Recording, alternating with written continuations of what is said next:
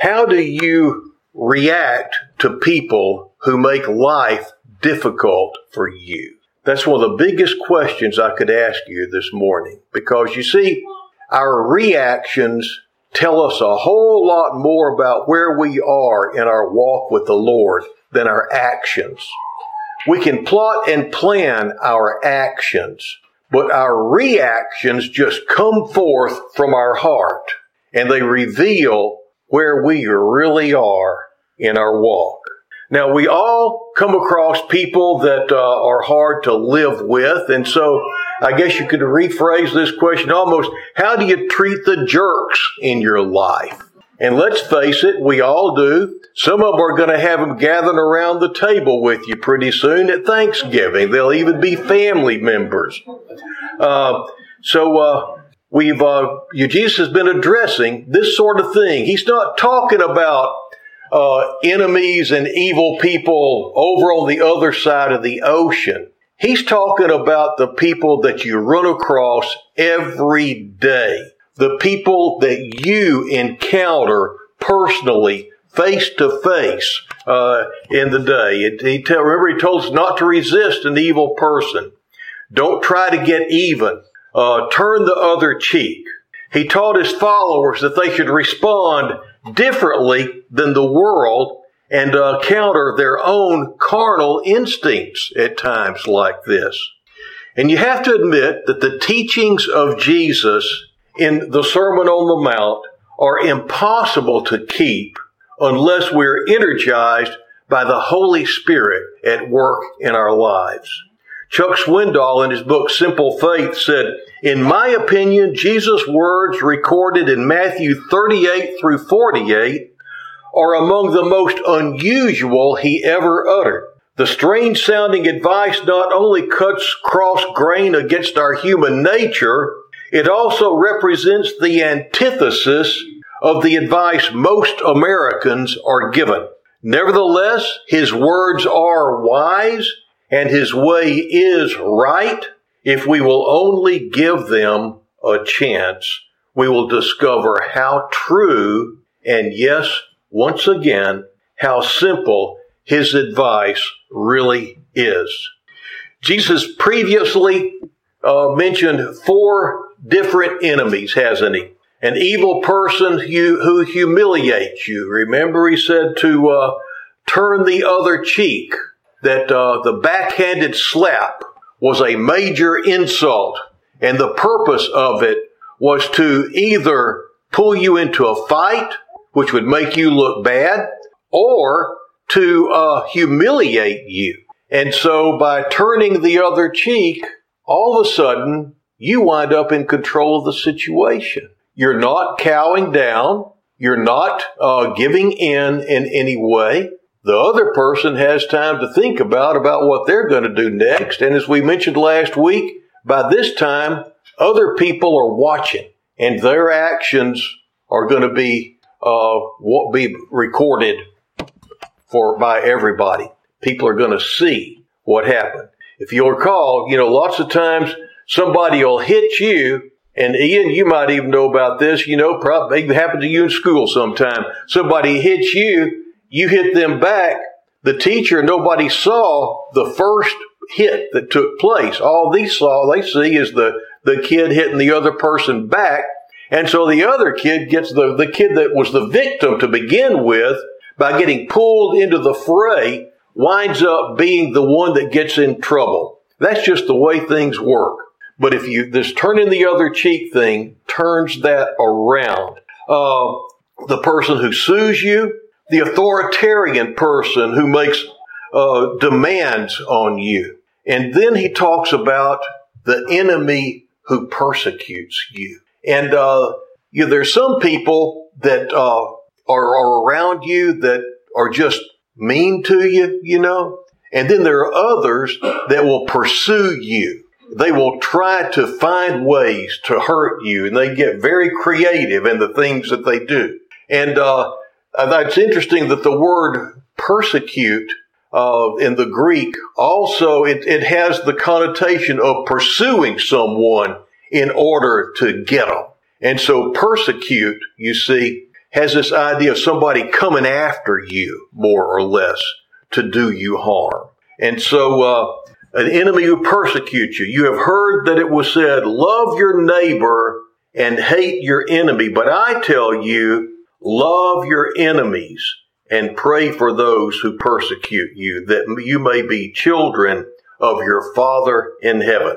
And notice this, what Jesus says after this. This is so important. First of all, he causes his sun to rise on the evil and the good.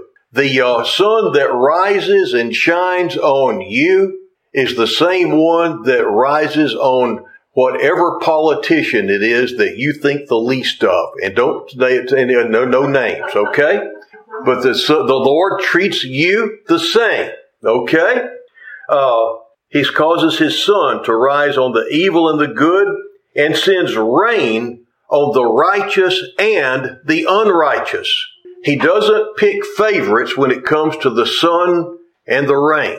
It, it rains in your yard just like it rains in the, in the, in the person that maybe you're having a conflict with. He rains in their yard too. If you love those who love you, what reward will you get? And this is important that listen who's saying this. If you love those who love you, what reward do you get? If there's anybody that loved people that did not love him, it was Jesus. It was Jesus. He loved people that were there listening right then just to take notes to see how they could do him in. And he loved them. If you love those who love you, what reward will you get?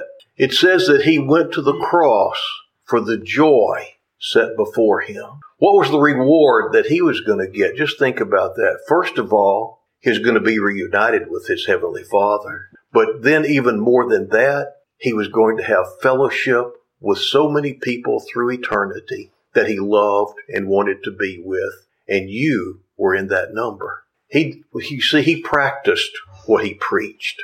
And he didn't expect any more of himself or of you that he acted out in his own life. He says, Are not even the tax collectors doing that? And if you greet only your brothers, that's not talking about just your flesh and blood brothers. That's talking about those that you have common uh, connections with. You're only your brothers. What are you doing other more than others? Do not even pagans do that? Now, this, listen to this. Jesus is telling us this is what we're supposed to do. Be perfect, therefore, as your heavenly Father is perfect. Now, do you think that he's telling us to do something that we cannot do? This is a command. In fact, it can be, and it should be translated, you shall be perfect, therefore, as your heavenly Father is perfect. Now then, God does not command us to do anything that cannot be done. Some things are a matter of the will and they can be done. But uh, again, we're looking at this in context, and the context is what's just gone on before. Where does God send the rain? He sends the rain on those that are evil, or on those that are righteous, and those that are unrighteous. Where's the sunshine? on those that are uh, evil and those that are good. And uh, you could look on this as uh, saying that uh, that he is impartial. But see, you can be impartial and be cold, can't you?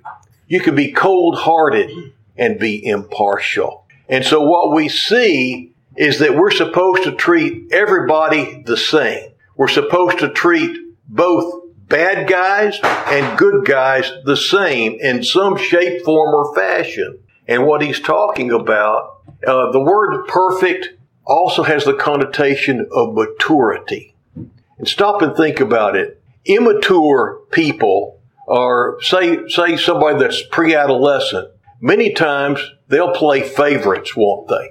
They'll have their little group and everybody else in another group. It's nya, nya, nya, you know. Uh, that's being immature. A mature person doesn't do that. And so, and so the connotation here on being perfect has to do with being perfected in the way that we look at other people, the way that we treat other people. And it's something that we are all moving on toward. And this is this was one of John Wesley's biggest contributions to Christian theology was the concept of perfection, of moving on to perfection. Whenever uh, uh, we were, where I was ordained an elder, I was asked a series of questions, and one of those questions is, "Are you moving on to perfection?" And we were supposed to answer positively. And the second question was, do you expect to be made perfect in this life? And the answer to that question was supposed to also be in the affirmative. And this is a que- these two questions are at the heart of what distinguishes Methodists from other people. Because every one of you as Methodists should be saying, yes, I am moving on to perfection. And I hope to be perfected in this life. Now, does that, that, what that does not mean is I'm going to get to the point where I never make a mistake. It doesn't mean I'm going to get to the point to where, uh, I just, I, I am just totally right in my theology and the way I look at everything.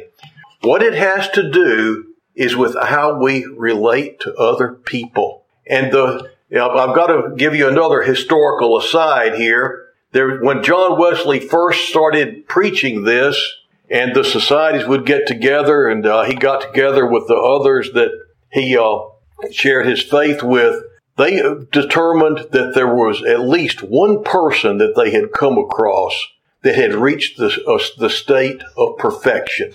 And that's being a, a state of, be, of being perfect in their love of God and their love of their fellow human beings. You remember the great command is you shall love the Lord your God with all your heart, with all your soul, with all your strength. And then he said the second one is like unto it, you shall love your neighbor as yourself. You can't love God without loving the people around you. They go together. Well, they thought that one person had uh, had achieved perfection in their love of God and other people. And then later on, they wrote into the records of their of the of early Methodism. They changed their mind. They began to wonder if uh, apparently that person must have ticked somebody off or something. Know, they did something wrong because they came back and decided maybe you couldn't be made perfect and you know totally reach perfection, but it's something that we're always moving toward. And uh, the thing is, this is just it. The whole idea of spiritual growth is tied into this. And all of us are supposed to be growing in our relationship with the Lord. As we grow in our relationship with the Lord, He's going to show us different things, flaws in the way that we handle our relationships. He's going to all of a sudden pull back the cover and let us see uh, that our heart's not right in certain areas. We're always going to be growing. There's never a, a time whenever we're going to be uh, totally perfect, probably. But that doesn't mean that we're not moving toward that. And uh, the thing is, is that uh, well, I guess the best example I've ever seen this, and some of you have heard this before. I heard a guy talk about a, a uh, an African missionary who was out in the boonies somewhere and he ran across an old African goldsmith who was smelting gold under a tree. He had a charcoal fire there and he had a cauldron there and a bellows. He'd pump up the bellows and the, the molten gold would bubble and dross would form on the top. And he would take a ladle and he would scoop the dross off and cast it aside. Then he'd pump up the fire again. More dross would come up. He'd scoop it off. The missionary walked over to the old goldsmith and he asked him, What are you doing? He said, I'm purifying this gold. And the missionary saw no assay equipment or anything like that around. He said, Now, how are you going to know when this gold is pure? And he said, When I can see my image clearly in it. That's what our walk with the Lord's supposed to be like, isn't it? But He is seen more and more clearly in us every day that we walk with Him. And as that happens, our relationships and how we handle other people uh, wind up being different. Now, even the best of Christians are going to have some enemies. Jesus told us to beware when all people spoke well of us. Galatians 5:11 tells us the gospel is going to offend some people, but not all of our enemies are because of the gospel. Some of our enemies because people can just be mean, you know. Uh, in Romans 12:18, Paul tells us, if possible, as far as it depends on you, live at peace with everyone.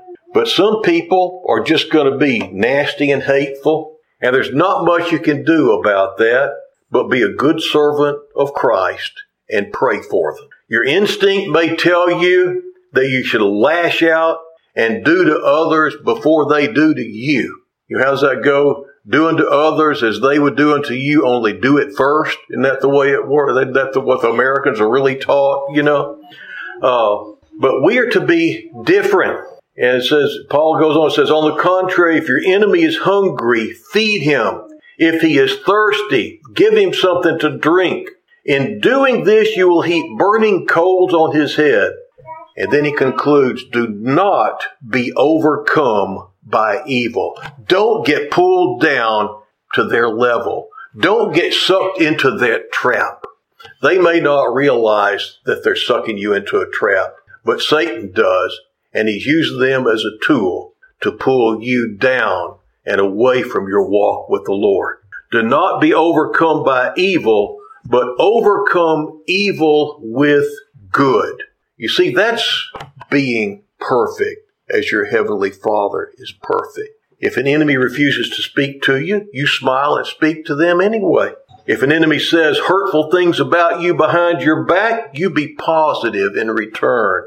If someone tries to hurt your reputation, you respond with kindness. If they try to undermine your business or your welfare, you find some way to help them. Now, this may be sounding really strange to you, and you may have never really tried this, but you're looking at somebody that has. I have lived through this big time many times. You know, uh, being a pastor, everybody thinks that the, some people get so disillusioned because they, whenever they, uh, I've had so many church secretaries come to work uh, for the first time in a church setting, and they get just so hurt because not everybody in the church is nice, and it's and they they just they thought that everybody in church just walked around and was nice to each other. And they chew them out because they didn't get the bulletin right or they didn't stick that donation in exactly the right place it was supposed to be. And they'd be so ugly to my secretary. Every little typo, you know, there's, I think it's too many typos, let's face it. But, uh, I mean, I had one, her attitude toward typos was everybody makes mistakes, you know, and she'd have 15 in every bulletin. You know, that's not what you're going for. But uh, everybody is going to make mistakes. But uh, the thing is, is that uh, you can find people that hurt people in church. And I'm supposed to be the pastor to all of them. Whether, and, and I, uh, you know, the, I, I like the shepherding concept because you see, sometimes if you've ever dealt with sheep, sometimes sheep bite sheep, and sometimes sheep will bite the shepherd, you know? But they're still your sheep, aren't they? And you still tend to them, don't you? And that's the point that I've had to get to, to where they're the Lord's sheep. I'm just a shepherd that's in charge. He's put me in charge of a flock. And whether they bite me or not, I'm going to love them. So if you bite me, I'm still going to love you. Just want you to know that, okay? Uh, but uh, anyway, so I have experienced this on scales that you would never imagine. Uh, but uh, I have discovered that uh, if you try it the Lord's way, things are going to go the way that they should. The main reason that we're supposed to live this way is because the Lord told us to. And when you live your life the way the Lord told you to, He's going to help you. He's going to empower you. He's going to be with you. And you'll be amazed at the miracles that can take place. I remember one, there were two guys that were unhappy with me and they set out to destroy me, my ministry. uh, to poison my ministry in the congregation. And they spread lies. They spread, they spread rumors. They, uh, got, you know, just all sorts of stuff. And, uh, I just kept on loving them and kept on loving them. And I prayed for them. You know, we're told to pray for our enemies. And these guys were enemies for my gospel's sake or for the gospel's sake. And the thing is, everybody, everybody knew these two and they knew how mean they were. They weren't just mean in church. They were mean at the Lions Club. They were mean everywhere they were. Everybody knew these people, but nobody, they were bullies and nobody would ever stand up to them. And there was, they were taking the church away from the congregation. And so I had to just, uh, uh, stand, I wasn't, wasn't ugly or anything, but just in making sure that the church was the church and not just what these two people decided that it should be. It wasn't just their playground. Well, they decided they were going to get rid of me in some shape, form, or fashion. And I just kept loving them. If I'd gotten pulled into the fray, if I'd badmouthed them, it was just giving people another bad image of preachers, wouldn't it? But as people knew what these people were like, and as they did what they did to me, and they saw me not responding in kind, they began to look at themselves and they began to see, hey, maybe this stuff works. I kept on loving them and praying for them. One of them developed cancer. I kept pastoring to him, pastoring him, loving him, would visit him in the hospital. And then finally, I remember going to visit him at home and he told me how sorry he was, that he loved me. And we hugged each other goodbye. Went back to see him again. He said, You know, I don't have long for this life now. And I don't know how soon it's going to be, but I just want you to know I want you to preach my funeral. This is a guy that was out to destroy me, but I loved him in spite of himself. About three weeks later, I was preaching his funeral. A person that I could, that could have died with animosity between me and him, instead wound up being one of my best friends again. And that's what can happen. You know, Abraham Lincoln uh, said something to the effect that the best way to uh, uh, defeat an enemy is to turn him into a friend. And that's so true. And Jesus knew that. Um, I just uh, want to, there's a story about feeding your enemy that uh, uh, kind of makes this as well. There was a mom that shared this about uh, whenever they were a new Christian family, the woman uh, said that during one of their Bible readings as new Christians, they ran across the verse, if your enemy is hungry, feed him. That's in Romans 12, 20. And the woman continued, our sons, seven and ten at the time, were especially puzzled. Why should you feed your enemy? They wondered.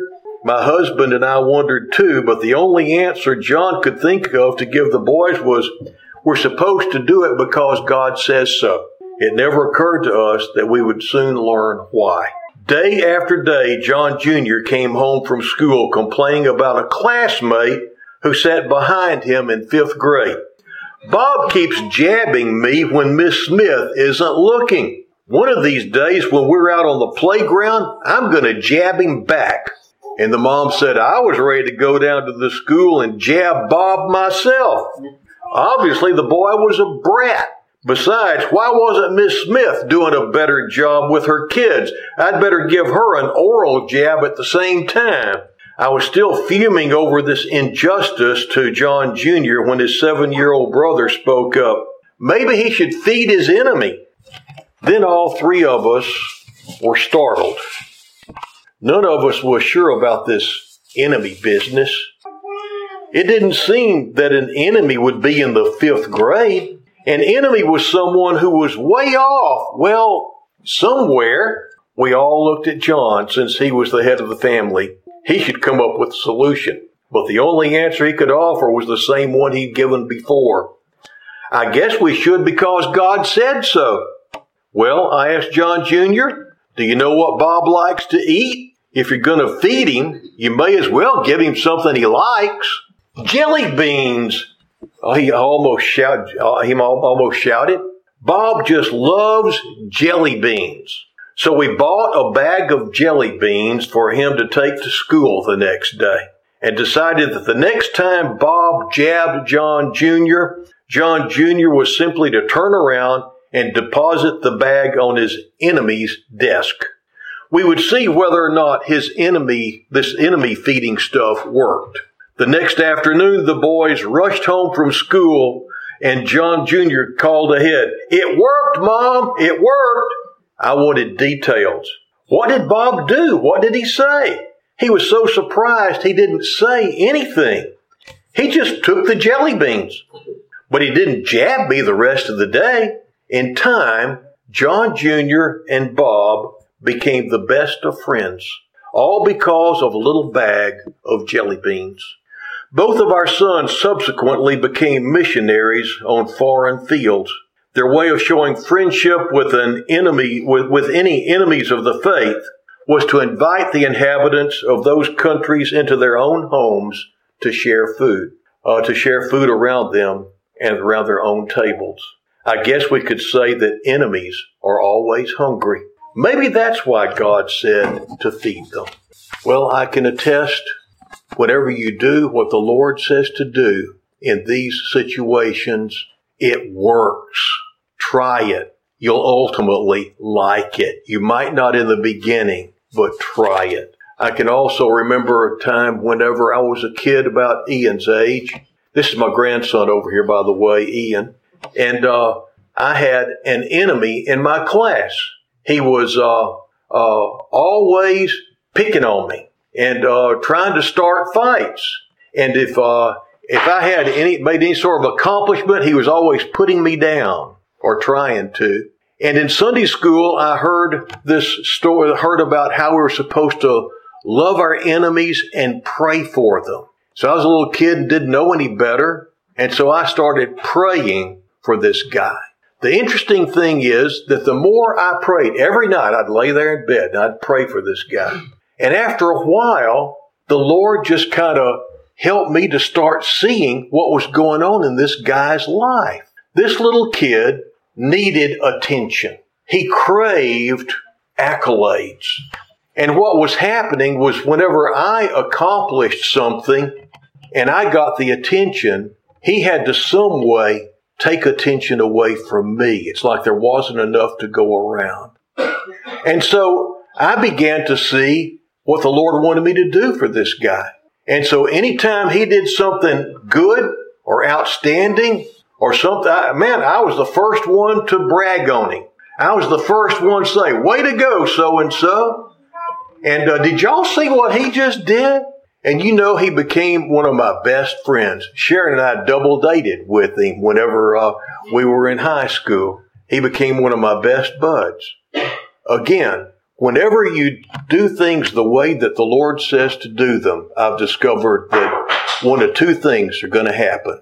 Either they're going to become good friends, or in some way, they'll be taken out of your life. In some way, something's going to happen those things are not going to stay the same. And so uh, I, I want to encourage you to start trying things God's way. He's already given us the example about how to love those and do good for those who persecute you and spitefully use you. He's done it for you. Just think, every time you sin, Every time you go against what you know God wants in your life, you're his enemy. You're slighting him and you're hurting him. And he knew you were going to do it. He knew that you were going to separate yourself from him by your sin. And he just couldn't handle it. He had to do something about it. And so, for the one that was his enemy, you, he went and paid the price that was going to keep you from going to heaven so that the door of heaven would be open to you. It wasn't just that he forgave you, he ransomed you, his life for yours.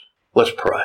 Oh Lord, forgive us when we take your words so lightly and think that they don't apply today, when they apply today in a greater way than they ever could and than we could ever possibly imagine. Oh Lord, you loved us while we were unlovable and unlovely. You reached out to us whenever we were spitefully using you. Forgive us, we pray.